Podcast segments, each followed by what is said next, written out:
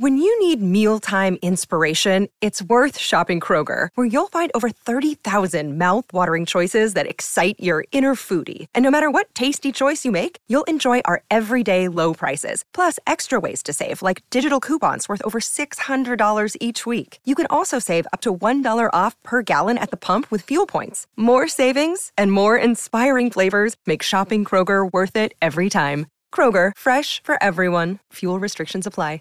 This program is a paid commercial announcement and in no way represents the views of WPHT or its management. This is Women to Watch. To rise above all of the noise and fulfill every last one of your dreams. Women to Watch, sharing the real stories of the most accomplished women in the world. It is for those frightened children who want peace. It is for those voiceless children who want change. Be inspired by women from across the globe who are encouraging more women to pursue their dreams. True philanthropy comes from living from the heart of yourself and giving what you have been given. Now, Women to Watch. Here's your host, Sue Rocco. Good evening, everyone, and thank you so much for tuning in to another week of Women to Watch here on Talk Radio 1210 WPHT. I'm Sue Rocco, and we have a really great show for you this evening. My very special guest who will be joining me in just a moment is Vice President for Women and Diverse B2B Marketing at IBM. Her name is Denise Evans. And throughout the show, we're going to be hearing from our weekly watch team um, with our newest member, Carol Weinman, attorney and autism expert. And she's going to be talking about the legal issues around people living with autism. We're also going to hear from Dr. Marianne Ritchie of Jefferson, who I, I, excuse me, I believe is going to be t- bringing us information about the importance of exercise for those suffering with diabetes. And we're also going to be joined by Holly Dowling with her uplifting words of empowerment, and she's going to be talking about the soul of a leader. So stay tuned for that throughout the show. And be sure to visit us at womentowatch.net to see our lineup. And reach out to us if you happen to know a woman who is accomplished uh, in her profession and has an interesting story to share. We love to hear from everyone. So, right now, I'd like to bring on my guest uh, for this week. Again, her name is Denise Evans, and she is Vice President, Women and Diverse B2B Marketing with IBM. Denise, welcome to the show. Thank you so much, Sue. It's great to have you, and um, I'm looking forward to learning a little bit more about you and, and your journey. Uh, and I'll mention right at the top that you've been with IBM for 40 years, and that's quite a long time. So I'm sure um, there's been a lot of twists and turns throughout your career. Uh, but I would love to start with your upbringing and your younger years uh, growing up in the Washington, D.C. area. Wonder if you can just talk about um, your aspirations as a young girl. Sure. So I was born in Washington, D.C. at Freedmen's Hospital, which later became Howard University Hospital. And my parents in second grade moved me to Prince George's County, Maryland. At that time, there was segregation, and so I grew up in segregated neighborhoods where all the businesses, the neighbors, everything, the government, were all African Americans. And I went to segregated um, public schools. In fact, my high school was a vocational high school where they where you learn trades such as um, housekeeping, such as um, you know, bricklaying, masonry, carpentry, and things like that. So that's sort of my background. Um, I have two brothers that are younger, and I was the oldest. And um, growing up in that environment, the the good part about that, quite honestly, was that being in a community that looks like you, you never know that there are others that would see you as less than, with limited potential. Mm. And I think that was a great way to you know, be self-aware and have self-esteem before going out to the broader world. And of course, the bad part about it is because under segregation, you had under resourced schools. So we didn't have college prep courses. We didn't have all of the things that you would see at, at the other schools in the county. Um, but what we did had, have is we had the best teachers because they were black teachers that could not teach at other schools. And therefore, among them, teachers that taught their subjects had master's degrees them, sometimes PhDs. And so we had great teachers in terms of STEM chemistry, and areas like that. So there's good and bad in everything. Mm-hmm. And you know, you went on to receive uh, a degree in math and uh, your MBA. Tell me, did were you at a young age interested in math? Did you know right away? Well, I think that um, no, I didn't know right away, but it's sort of just my inclination. I love playing with puzzles. Um, I loved playing with my brother's toys. I was not much of a doll person. I would wait until you know a few days after Christmas when my brothers got tired of their Lincoln Logs or their race car sets, and so I was always drawn to doing things with my hands, to mechanics, numbers, puzzles, basically finding answers to things. And so I think it was natural.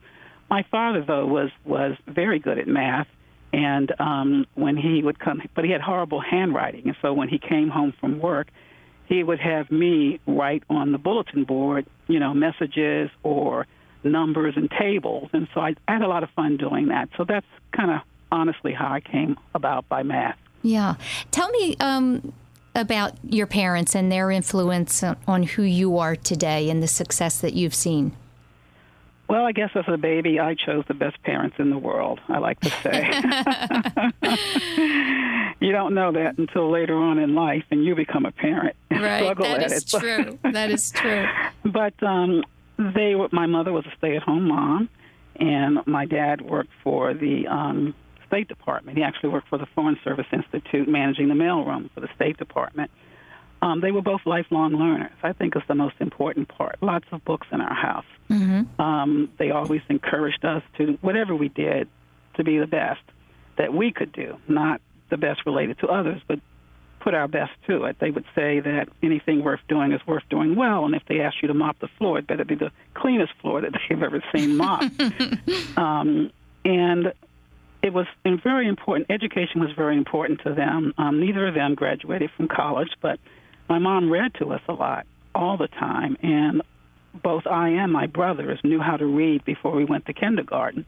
So I don't know that we really knew how to read because at some point I think I had just memorized the Dr. Seuss books through the rhyme, and people thought I was reading. But be that as it may, they just encouraged us all the time. They encouraged us to be good servant citizens. Um, I know now that we were voluntold around the neighborhood, you know, shoveling other people's snow, cutting grass for senior citizens. Um, so we kind of grew up not knowing that everybody didn't volunteer and and take care of others. They told us about keeping our commitments, being accountable, and um, treasuring our integrity because the only thing you can take with you to your grave is your name. Mm-hmm. And so, just a lot of lessons. Not only did they teach us those lessons, they lived that life. Mm-hmm. They lived that life as well. So, all good, all good lessons. Yeah. You know, I noticed in your bio that you're a lifetime member of the Girl Scouts, and is that I some, am. yeah? So, did you? Is that something you've you know found in your early years? So I, um, they started a Girl Scout troop. Um, I I first belonged to the Junior Girl Scouts. I guess that would be middle school. So I was a little bit older, but yes, I there was a woman around the corner, um, and she held Girl Scout meetings in her basement. And so when I had a daughter, I um, actually got her into Girl Scouts when she was four years old as a Daisy Girl Scout. And to this day, she's an adult, but we're both lifetime members of the Girl Scouts. So love the organization, um, the learning. Um, the troop was very active. You know, I was exposed to things I never would have been exposed to before. My daughter's troop traveled around the world, and just all the lessons about planning and your work and and um, executing your plan, you know, and responsibility. So, mm. and yeah. and and the importance, um, you know, of confidence and self esteem. I think is at the heart of that organization. absolutely. Yeah. Listen, we're going to take a break. Uh, when we come back, I want to. I really want to hear what a typical day is like for you. Now, the Women to Watch Health Watch. And now we're going to be hearing from Dr. Marianne Ritchie for our Health Watch, and she's going to be sharing important information around exercise and diabetes. Thanks, Sue. We finally have some nice weather, so get out and move. Especially with diabetes, exercise should be an essential part of your regimen. Recent studies suggest exercise can decrease overall death rates in type 1 and type 2 diabetes.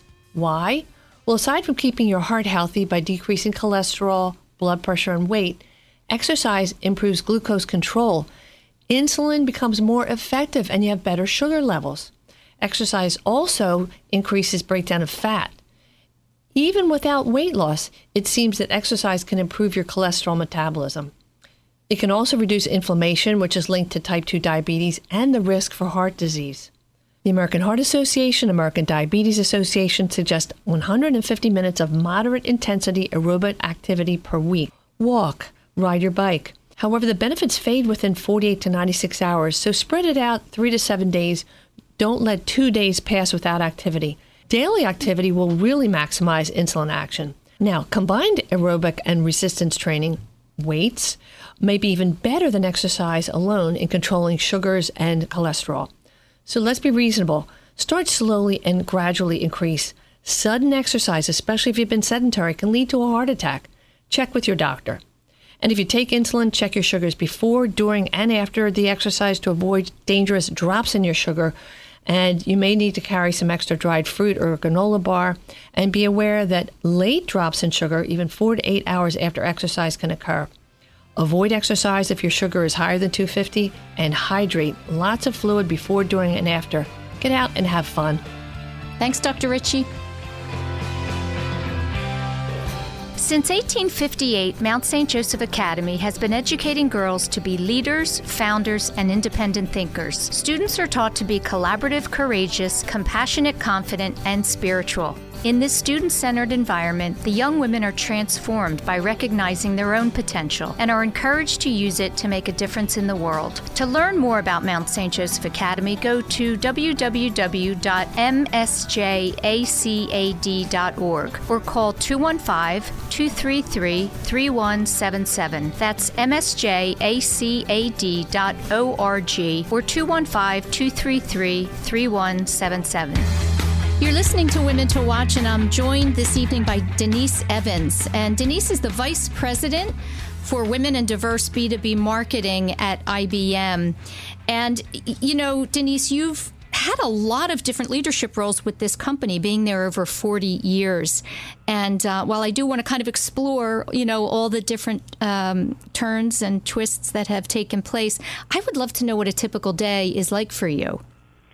So, a typical day now in my current job, first let me say what I'm responsible for is um, I both sponsor and I speak at conferences that have as their audience um, Asian, Black, Hispanic, Native American, and women business owners. Okay. And I do the same with women business owners around the world. Mm-hmm. And so, um, in this position, I'm mostly getting prepared to speak and to engage with these business owners. 80% of my day is probably the inside internal work, management, budgets, processes, and things like that. But the other 20% is really getting prepared. Um, and, and because I'm in marketing, what I like to do is to make sure that whatever remarks I'm making, whatever presentations I'm making, whatever preparation I'm making for others to speak, that it's tailored to a specific desired outcome for the target audience that's going to be at the conference. And so we do a lot of inside work in terms of trying to understand um, who's in the audience, what level are they at, what's their understanding of the issues, and really tailoring whatever it is that we're doing to speak directly um, to that and to get people to move differently, think differently, act differently after they've heard me or someone else speak. Mm. Because these are, um, while the the audience itself is diverse, their industries are diverse as well. Absolutely. Yeah. So you must have to do quite a bit of research before um, each of these um, speaking. Well, we do events. as much as we can. We will ask. So if it's it's if it's an organization, Women's Presidents Organization is one such organization. I will ask them the demographics, expected demographics of the participants who have registered for the conference. It doesn't hit the nail on the head, but Mm-hmm. at least it gives me an idea. Are they in the services industries? Are they in the petroleum industry? It's just some idea so that I can can make my comments meaningful and targeted. Right. Now, let me ask you this: Do you, within um, educating your audience, is there always a part um, where you want to inspire them as well? And if so, w- what is the one message uh, that you look to share with them? So now I'm going to talk about technology because my whole purpose in this is to inspire CEOs in today's age, where we have AI, artificial intelligence, blockchain, and other technologies, um, to develop their business strategies to leverage those technologies. They don't need to know exactly how the technology works, but they need to know the types of areas where you can leverage it and how you can have your business grow faster, accelerate, do innovative product for your customers. It used to be that with technology, CEOs developed their strategy for their business and then they leveraged the, leveraged the technology to enable their strategy. Today, artificial intelligence, blockchain, Internet of Things are so far ahead of where we are as businesses that you really need to understand those technologies, and I hope to inspire them to learn more about it so that they can develop their technologies to leverage the technologies that are ahead of them. Because really today, we're sort of in the fourth, the, the last age was the age of the industrial, right, mm-hmm. in the United States. Mm-hmm. And we're now in the age of cognitive artificial intelligence and technology. So we need to rethink the business challenges or societal problems that before we could never dream of solving. Today it's possible. And so that's how I talk to them. I also do sometimes talk to women's leadership and diverse leadership. Mm-hmm. So there are different conferences, but there are sometimes I've been asked to inspire people to be leaders and to move beyond what their perceived limits may be. Right. So let me ask you why do you believe that we need to have more women in leadership roles? This is generally speaking because nothing is 100%. But women tend to tend to have a different leadership style than men. And um, I I once heard someone say that men start businesses to make money, women start businesses to do good to solve problems. If you think about it from that perspective, there's this whole wave going on now where the younger millennials are now trying to have businesses that are called social businesses. These are businesses that solve societal problems, but they're also for profit, which is kind of a wonderful um, merging of nonprofit aspirations along with making money. And you'll find many women who are at the forefront of these types of businesses. But it's also important because young women can aspire to what they see.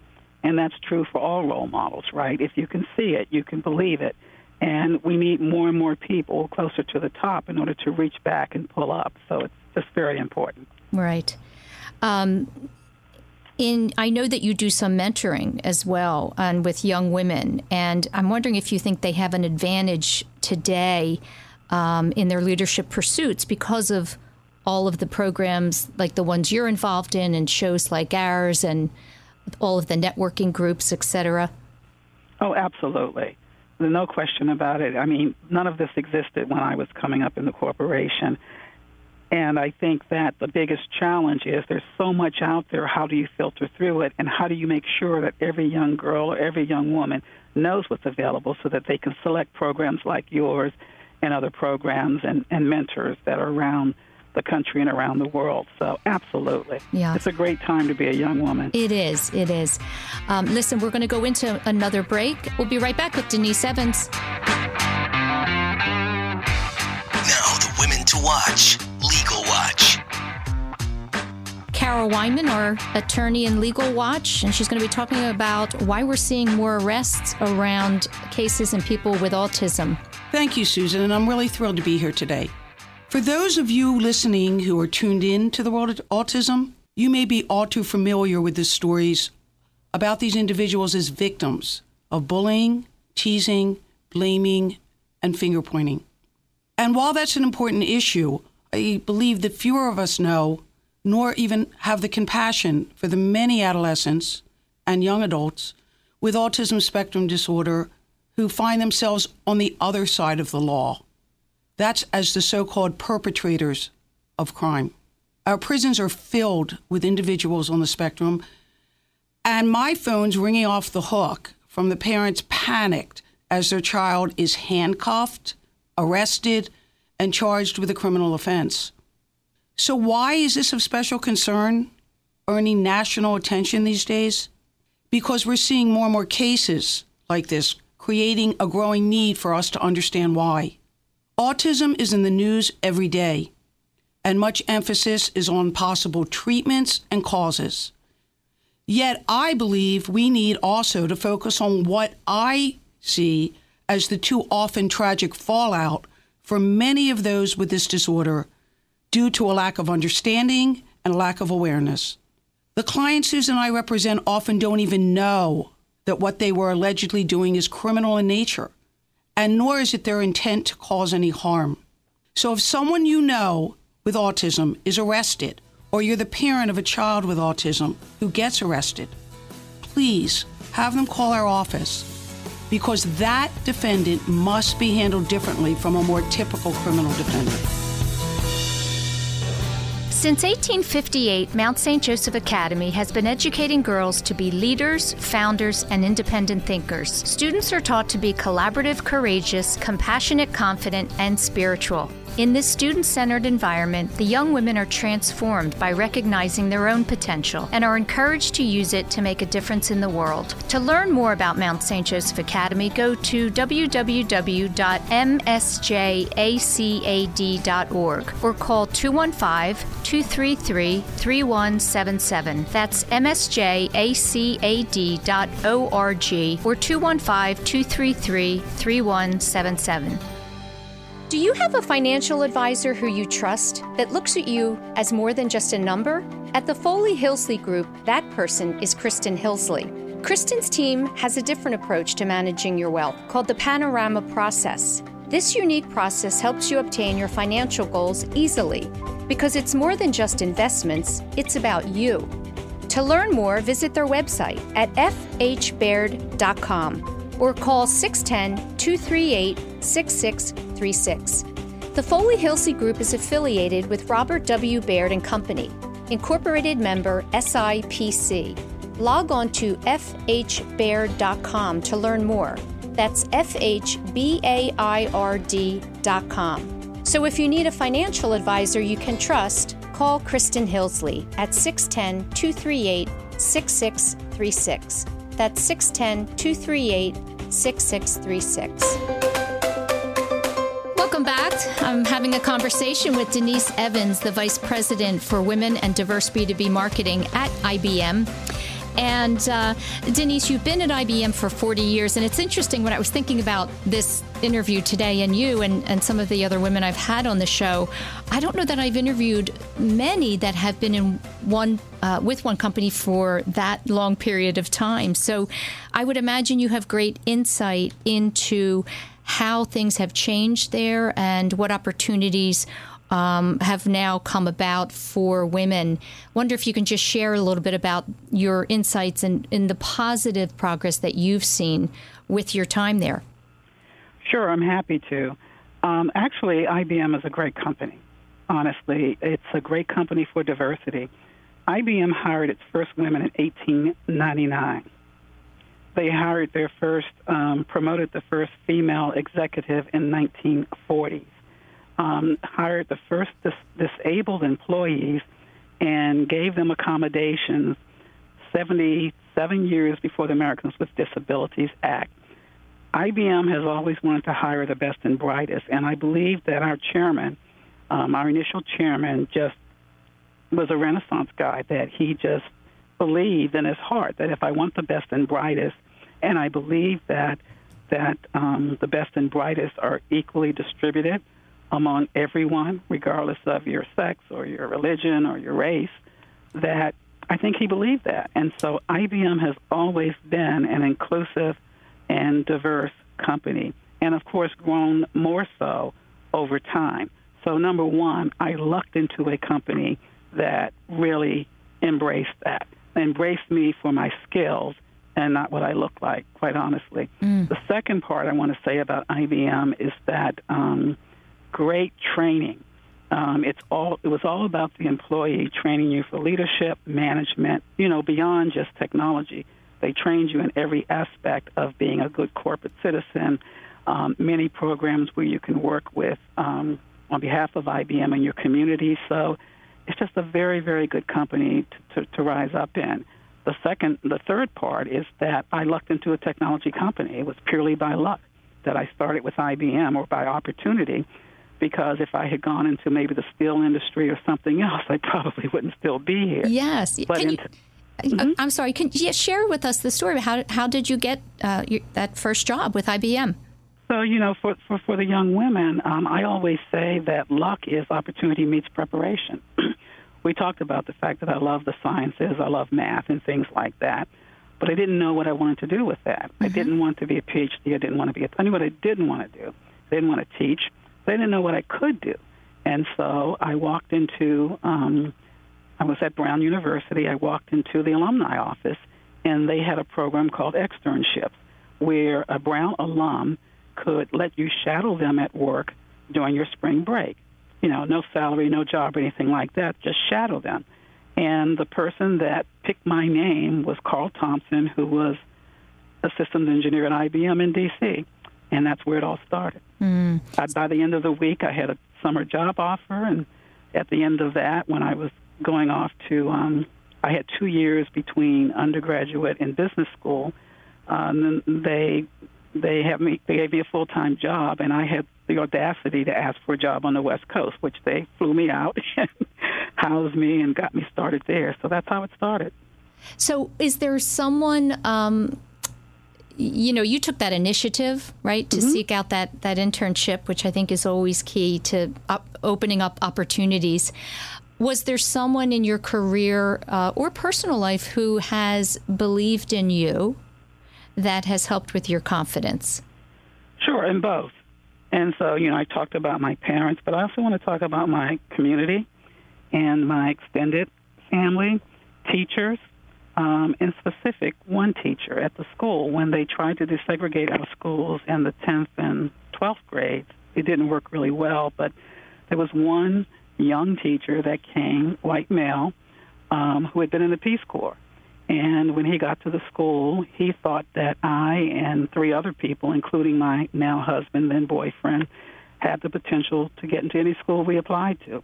He encouraged us to apply to the Ivy Leagues, and we did. We all four of us got in, and I think that really changed my trajectory because if I had gone to some of the lesser known schools, right, then I would have had a different trajectory than the trajectory um, of going to Brown and graduating from Brown. From Brown, I had a deferred admit at Harvard Business School, which meant I needed to work for two years before coming back to join the class two years out. And that's when I asked IBM for full time employment on the West Coast. And I did that for two years.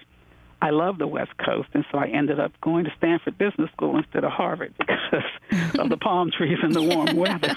Once you're there, it's hard to. Once you're there, you're there, and That's it's not right. a bad not a bad choice. They were both number one and two in the country, so it really didn't matter. So yes, absolutely, Op- opportunity and luck means everything, and I think Max um, Malcolm Gladwell wrote the book Tipping Point. A lot of it has to do with that, but you have to be prepared for your luck when the opportunity comes around. That's right. So, you know, you have steadily um, grown with, with IBM and, and continually secured leadership positions. Can you talk about something that is a challenge for you?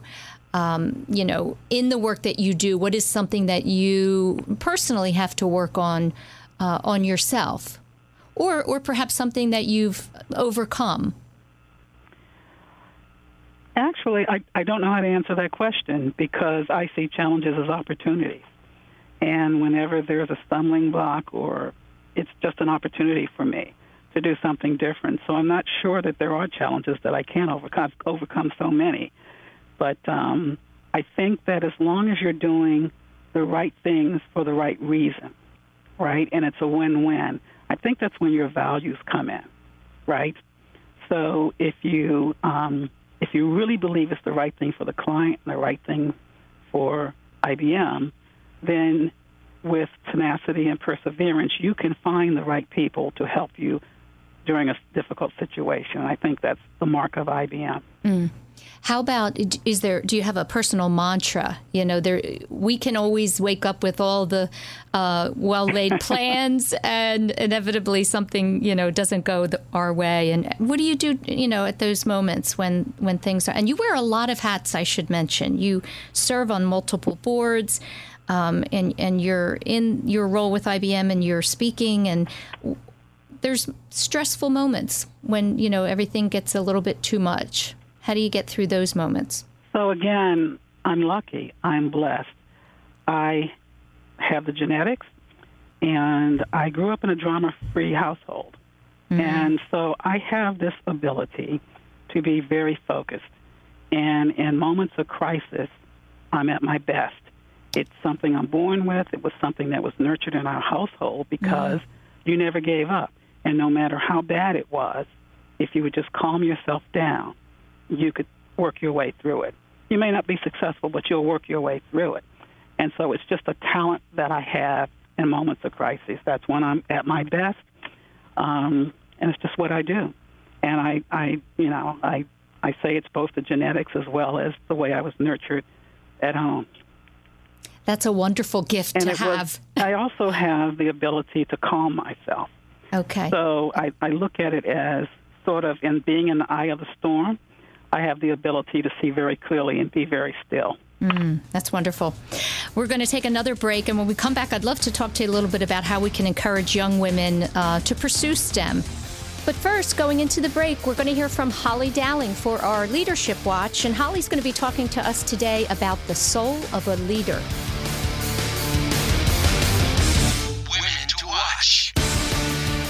Hi, Holly Dowling here for your weekly inspiration for the Leadership Watch. And today it's about the soul of leadership. And I'm really passionate about this. And here's where this comes from. Working with leaders around the world as a global leadership influencer, I have found that what people are needing the most and what they need from you is to focus on them as human beings and stop treating your people as knowledge banks. So let me reverse that stop treating people as knowledge banks and look at them as human beings. That is the soul of leadership. And having interviewed thousands, and I mean thousands of people around the world, I can also tell you that people ask all the, all the time, what's the definition of engagement? I want to engage my teams. I want to drive engagement. And I always say, after all the work around the world, you want to know what they need from you? It's three things. The definition of engagement today at the soul of leadership know me, care about me, and pay attention to me. And if you can gather that as the soul of leadership, treat people as human beings and not knowledge banks, and know what they need from you the most, know me, care about me, and pay attention to me. And those three things, my friends, can make the world of difference the minute you can make that shift and put on a new pair of glasses. And it's as simple as starting to have conversations and listen to people. Because when you truly ask and you're willing to listen, being listened to feels as close to being loved. And that is the soul of leadership. Pay attention to me, care about me, and know me. And that is your inspiration today for your leadership watch, please reach out to me. I'd love to hear from you at hollydowling.com. Do you have a financial advisor who you trust that looks at you as more than just a number? At the Foley Hillsley Group, that person is Kristen Hillsley. Kristen's team has a different approach to managing your wealth called the Panorama Process. This unique process helps you obtain your financial goals easily because it's more than just investments, it's about you. To learn more, visit their website at fhbaird.com or call 610 238 6636. The Foley Hillsley Group is affiliated with Robert W. Baird and Company, incorporated member SIPC. Log on to fhbaird.com to learn more. That's fhbaird.com. So if you need a financial advisor you can trust, call Kristen Hillsley at 610 238 6636. That's 610 238 6636. If you're just tuning in, you're listening to Women to Watch. My name is Sue Rocco, and I'm talking with Denise Evans, Vice President of Women and Diverse B2B Marketing for IBM. And, you know, one of the topics we talk about often on the show, Denise, is how to get more young women to pursue uh, fields in STEM, which traditionally have been male. Uh, jobs, and we're talking about science, technology, engineering, and math. And I guess what I'd love to hear from you is just what kind of messaging do you give to young women when you have the opportunity to say to them, if this is your interest and your gifts, you know, the world needs you. So there are the numbers behind that, why the world needs you, right? And so I can always talk to the numbers where there there's so many jobs that that are going undone, right? So we need as many people as we can in that area especially corporations. Mm-hmm. But on the other side of it, my personal opinion is that it starts very young. We have to make sure that girls that have these natural abilities aren't talked out of it. And that has to do with media, it has to do with family and others. In my life, my father told me I could do anything I wanted to do. And he encouraged me, no matter how female or male it was, mm. right? Yes. We don't have enough messaging in the media, TV shows, even the gaming industry. They all have girls thinking that you have to comport to a stereotype. So, as much as we can have role models, programs like yours, so they can hear from women leaders in all different aspects of STEM, um, I think it's important for young people to read, read, and read more. Read books about the history of women around the world, by the way, right? As well as women in STEM. It's, it's, we've been in STEM forever. In other words, it's important for them to know they're not alone, right? They're not an anomaly, and to make sure they hold on to their natural attributes, even though others may tell you that you shouldn't be good at math, or you shouldn't be good at this, or you shouldn't do that.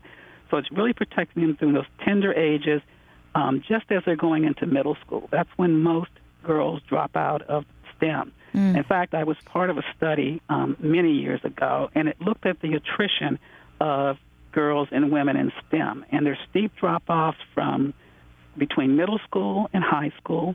Then those that do graduate high school with an interest, there's a big drop-off between those that pursue, continue to pursue STEM and college versus going into the liberal arts, right? And then even still, when they go between undergraduate to their PhDs, into the workforce, there's a larger dropout. So it's all around issues of what women are comported to be. They should know that you can you can have it all, maybe not at the same time, but you can. And companies need to have policies and practices that assist women in maintaining their roles in the sciences once they join the companies. You know, I think too, you mentioned the media and the messaging. Um, I think the good news is, you know, people are speaking out about these topics so that young girls are getting this positive messaging. And I would say too that in the, the teachers, I think the way they present these fields, and particularly to Absolutely. young girls, right? Mm-hmm. It's I think of myself uh, growing up and not having mm-hmm. an interest in science and technology, and but now as an adult, it's so incredibly exciting and oh, so, absolutely. Right? Yeah, I think how it's presented to girls, the, the excitement around it really um, is helpful coming from the teachers. I absolutely agree. Not only the way, and that's throughout any subject in school these days. That's we have to right. have more imagination and how we present it. Um, we also need to go beyond us as consumers and learn how to build, right? Because we all play video games, we all play things like that. But too often the focus is on using technology, your iPhones, whatever it is you're using, mm. but you don't also accompany it with, well, how was this made? How was this video game made? What mm. do what do um, gamers do that make games? You know, and actually one of the gaming companies is headed by the president and CEO is a woman, which is really really very interesting. So yes, I think this program is very helpful. There's a there's so much out there now. So I guess what I I lay awake at night wondering is how do we get the messaging to every little girl out there? Right. Honestly. Yes. Yes. Yes.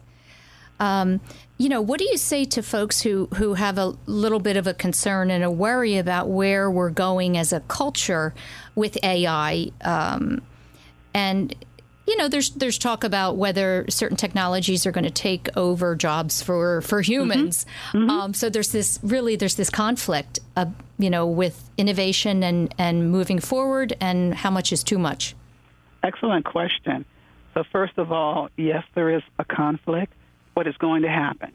And so I always say the best defense is offense, right? So now is the time to start putting yourself in the position that will still be needed for humans to perform versus the ones that are easily replaceable by machines. So there are two aspects to artificial intelligence. One is the infusing of intelligence in robots to do very tedious, you know, monotonous type tasks, mm. like picking boxes from a warehouse, right?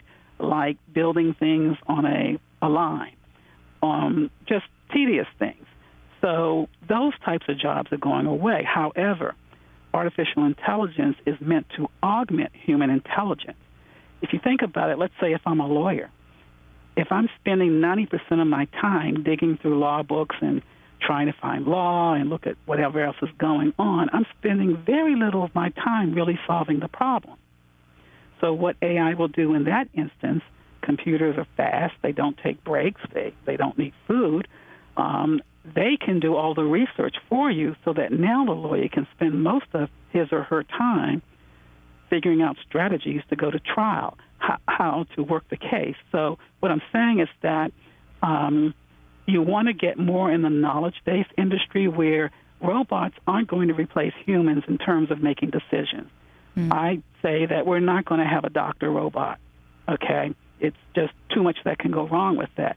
However, you will have doctors that have use of robotic arms to do surgery. You will have doctors that have recommendations from artificial intelligence so that if, if you've got a really specific type of cancer, there's one doctor in the world that knows you can leverage that information mm. as an average doctor to be as good as the best doctor. But you still have to be a doctor. You still have to perform the surgery. So you just we just have to think a little bit differently about those jobs where you really need humans to perform that and use our brains to make decisions. Mm, I love that.